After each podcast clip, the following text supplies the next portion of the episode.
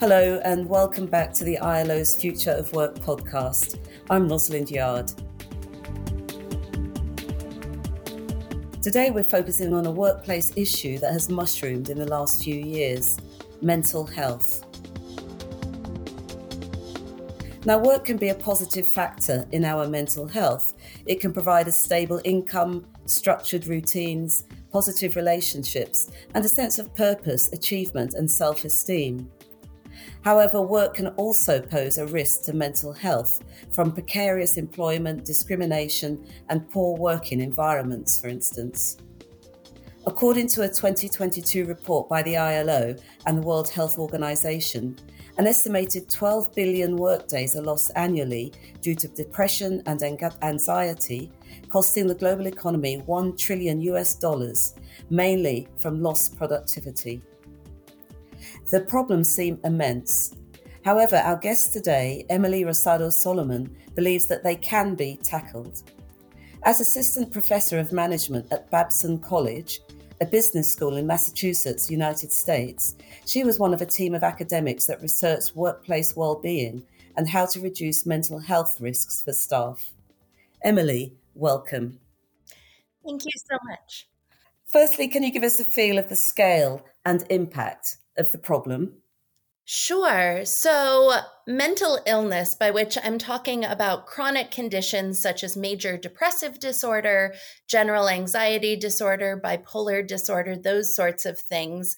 Um, the common statistic that we talk about is about one in five employees will have those in their lifetime. So, what that means is that any company with more than five people statistically is likely to have someone with a chronic mental health condition. But the impact of poor mental health work is actually much bigger than that. So, according to a 2021 survey of American workers, 84% of those surveyed experienced at least one mental health cha- one symptom of mental health challenges such as burnout or stress. Um, so that means that really this is ubiquitous and at some point all workers are feeling almost all workers are feeling some sort of a mental health challenge. And the impact is felt even more strongly in middle and low income countries where there is still a very high prevalence of mental health challenges, but significantly less access to treatment um, and medical support for those. Well, those are huge numbers 84% um, those surveyed. I mean, I think that people are probably not even aware of the scale of this, of this problem. I imagine that's why you decided to conduct this research. So that's part of it. Um, and those numbers have certainly increased during the COVID 19 pandemic. Um, but my interest in this topic actually goes back even before COVID 19. So both of my parents work in the mental health field. And so I know that mental health challenges are ubiquitous from growing up with them. And I was really struck when I started studying organizations that management scholars weren't necessarily conducting research um, that I felt corresponded to the ubiquity of mental health challenges. Now that, that's strange that they're not conducting, you know, this research hasn't been done um, so far. Why, why do you think that is? Well, what we see in our review, so my colleagues and I reviewed 556 studies on mental health and mental illness and work. So there is quite a bit of research out there, um, but it's really not integrated very well. And so there's some done by psychologists, there's some done by people who study occupational health, um, there's a bit done by management scholars, but nobody had really looked at the totality of that research. Um, and when we did, we found quite a bit, but it's sort of hidden in those disciplinary silos. And were there any findings that really surprised you and your team? Yeah. So when I started thinking about mental health and particularly mental illness, so those chronic conditions and how that impacts work um, and how work can support people with mental illness, I took sort of the same perspective that I think we see most researchers taking, which is I was interested or thinking about the individual who struggled. And what we see in our findings when we look at the totality of these hundreds of studies is I was really surprised by the sort of disproportionate role that the organization can play in either causing or exacerbating people's mental health challenges. Um, and really, what we think of as sort of mundane organizational practices that actually have a really big impact on employees' mental health. So, does that mean that it's almost like a compartmentalization in, in terms of people know we know that you know many people suffer from mental health issues, and you, you told us the the, the figures. Um, but people don't necessarily associate it with the environment in which they're they're, they're working. It's the reason why perhaps employers haven't really seen it in a, in a way that um, ends up meaning that they are looking for solutions.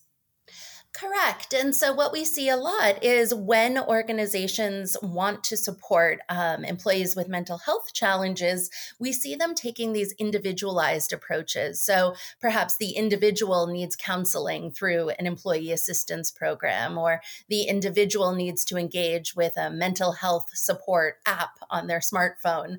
Um, but all of these are sort of on the employee to take care of their of their own mental health as though it is somehow an individual problem only. And we don't really see as much of an organizational focus on what the organization might be doing to perpetuate um, or to exacerbate these mental health challenges. But also, the flip side of that is the power that the organization has through potentially systematic or proactive change to really improve people's mental health um, in a large scale and meaningful way. So is this what you mean by you know organizational culture? Um, I, I, know, for example, um, you know, there's the phenomenon of uh, presenteeism. I think that's the correct way of pronouncing it. Yeah. there's this pressure on people just to be present, and sometimes pressure on them to actually work over their hours. Is that what we mean by culture? Um, that's definitely part of it. So, culture is really just the norms and the taken for granted values in an organization. And so, when we talk about organizational culture, what we could be talking about is an organization that has a cooperative culture where people are encouraged to support each other and help each other versus another organization in the same industry or the same size might have a competitive culture where people are really incentivized to only focus on themselves. And so part of what we find, as you mentioned, is sort of this overwork that leads to presenteeism. Um, but also we find that toxic cultures, so cultures in which bullying or disrespect is tolerated or people who engage in those sort of behaviors are rewarded and promoted throughout the organization, um, that that is disproportionately harmful to employees' mental health. Now, one of your main findings, and kind of linked linked to that, was that um, simple fixes like reducing workloads could take some of the pressure off employees. I mean, it sounds to me that that's kind of common sense. Um, so, why is it that this seems not to be done? Is it that you know employers don't even recognize their own culture i mean that that you know the starting point i suppose is self-awareness and maybe um, is it that um, employers or organizations don't even understand what kind of culture that they have created in their organization I think that's definitely part of it. Um, and it, certainly when we say it in that way, it does seem like common sense. And I think anybody sitting in their car, maybe listening to a podcast, or sitting certainly in a business school classroom when I see with my students, it sounds like common sense not to overwork your employees or they might get burned out. But the reality of organizational life is that it's often very hard to fix these problems in a straightforward way. Um, so if we say, see an employee who maybe is chronically overworked, certainly we can and perhaps should reassign their tasks um, or some of their tasks to a different employee. But if all we do is pass around the overwork between team members, then that doesn't really solve the problem. It just sort of rotates the burden. And so, in order to solve this problem, we really need organizations to engage in systematic change. So, fundamentally rethink the way their jobs are designed, perhaps, um, potentially hire more employees. And that takes time, that takes resources. And not all organizations recognize the importance of this. They think of it as sort of a mundane HR function or something that human resources is in charge of as a procedural issue, um, but they don't necessarily think about the link or realize the link to mental health. And so they might choose to spend their limited time or their limited resources on other things like product development, like expanding to new markets. Um, and so, certainly, while it sounds like an easy fix, I think the complicated pressures of organizational life, and particularly on managers, um, this just sort of slips through the cracks. So, so can you give us some some examples? You know, I mean, one, I mean, you mentioned already, you know, workload, um, but can you give me some examples of the kind of you know things that cause stresses on employees, but also maybe explain, you know, some examples of job design as well? Sure, definitely. So, um, another thing that we find is particularly important is flexibility in job design. So, job design is just how tasks are grouped into jobs within organizations um, and how people in different jobs interact or don't interact with one another to perform their work. Um, so, in terms of the way jobs are designed, flexibility is key um, because one of the things we find is that work life um, conflict. So, when your work responsibilities interfere with your non work responsibilities and you sort of consistently can't balance the two, that that becomes incredibly problematic. So, where possible, flexibility, flexible work arrangements is great. Um, the other thing that that enables is for people who maybe would benefit from therapy or would benefit from some other sort of medical support, that if they have a flexible work arrangement, they can take an hour out in the middle of the workday and go see a therapist or go seek medical treatment without having to tell the employers why they're doing that um, or without, you know, having to sort of balance or lie to employers um, to keep a secret. And so flexibility is helpful. Um, other things that are helpful are solving what we call role ambiguity, which is where employer or employees rather aren't really sure what their job entails or they're not clear if something is their responsibility and that sort of uncertainty is really problematic for mental health and so even just clarifying to employees what their job is making sure that when we're evaluating their performance we're really evaluating them based on what we've agreed their tasks and their responsibilities are. Um, so when we talk about sort of fixes around job design, those are the sort of things that we're looking at. Isn't a problem though that um, often employees don't even want to admit that they feel overwhelmed with their with their work because they think that that's they're going to be judged by their employer that they'll have a poor performance evaluation. So you know, having that enabling culture is actually quite tricky, isn't it? It is really tricky, and there are a couple ways to go about um, addressing that. So, one of them is that organizations and managers can work to normalize people not feeling okay. So, oftentimes in the midst of the COVID pandemic, at least in the States, we would hear people throw around this phrase, it's okay to not be okay. Um, and it might sound a little cliche, but it's really important for managers and for organizations to share that message. So, what that might look like is if a manager feels comfortable sharing their own mental health struggles, certainly that can be a powerful way to destigmatize mental health challenges. But it could also be as simple as a manager saying, Hey, I'm having a really hard day today, and sort of modeling for employees that that's okay, that the manager understands that people have hard days, um, and being more broadly supportive can actually trickle down so that employees do feel more comfortable saying, hey, I'm struggling.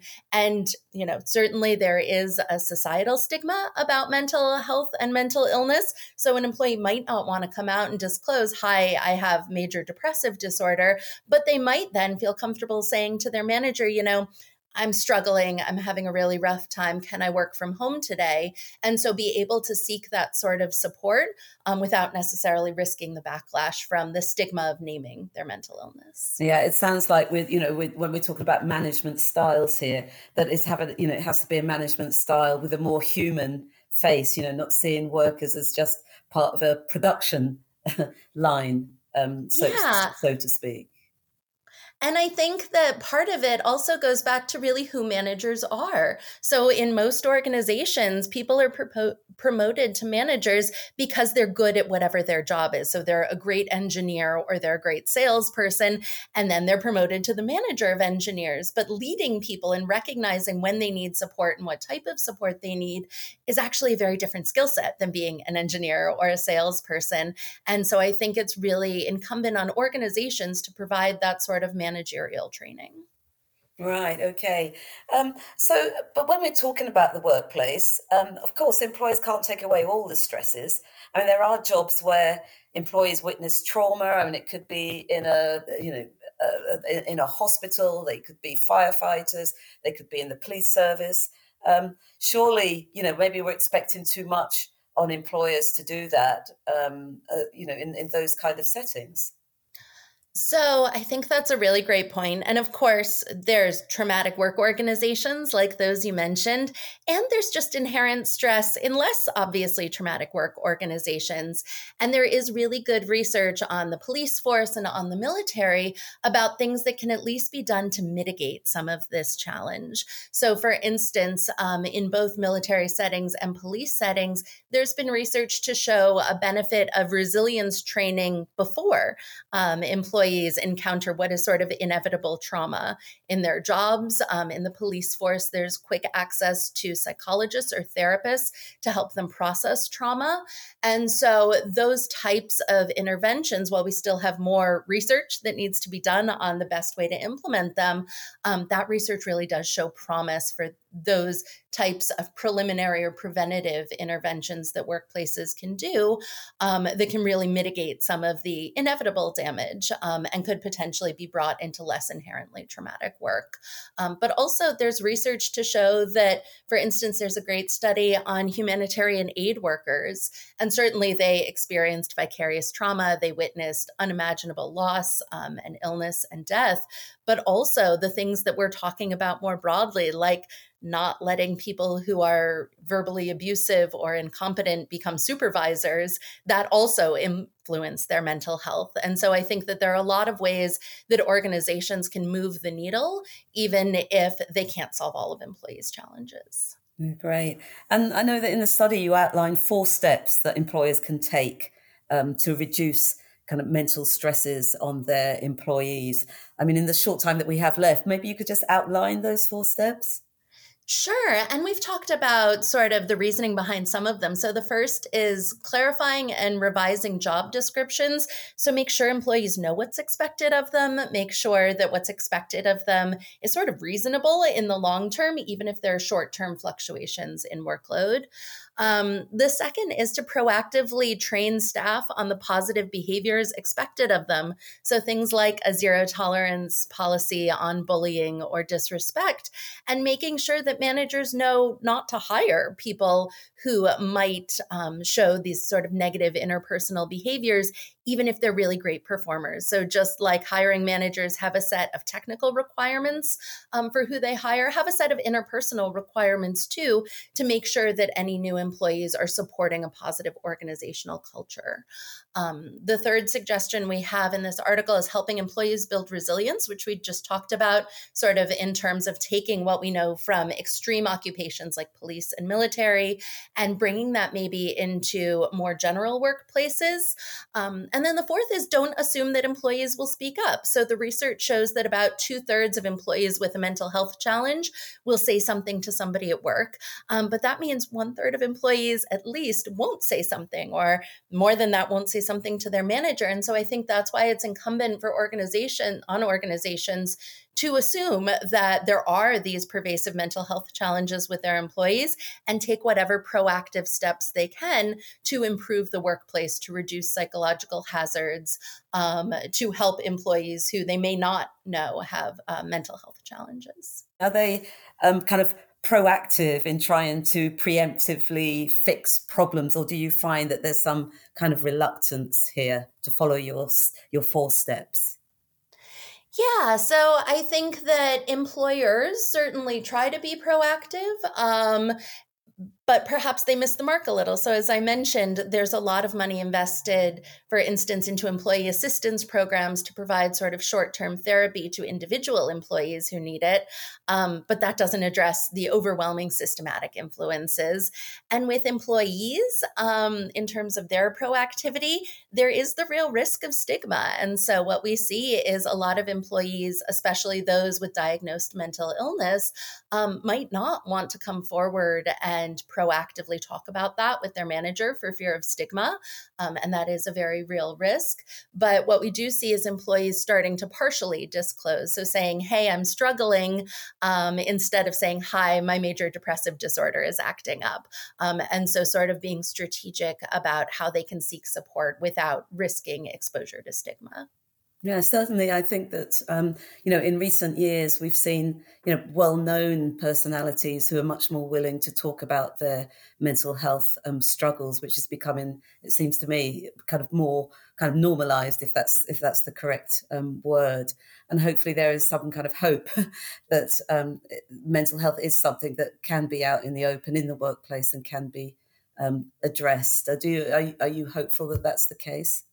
Um, I am really hopeful. So I mentioned before that I was really surprised in conducting this review about the disproportionate impact of the organizational practices and culture on employees' mental health. And I think that the flip side of that is once we know what causes it, employers actually have an ability to fix some of these things. As you mentioned at the beginning of the segment, um, work can really be a force for good in employees' mental health.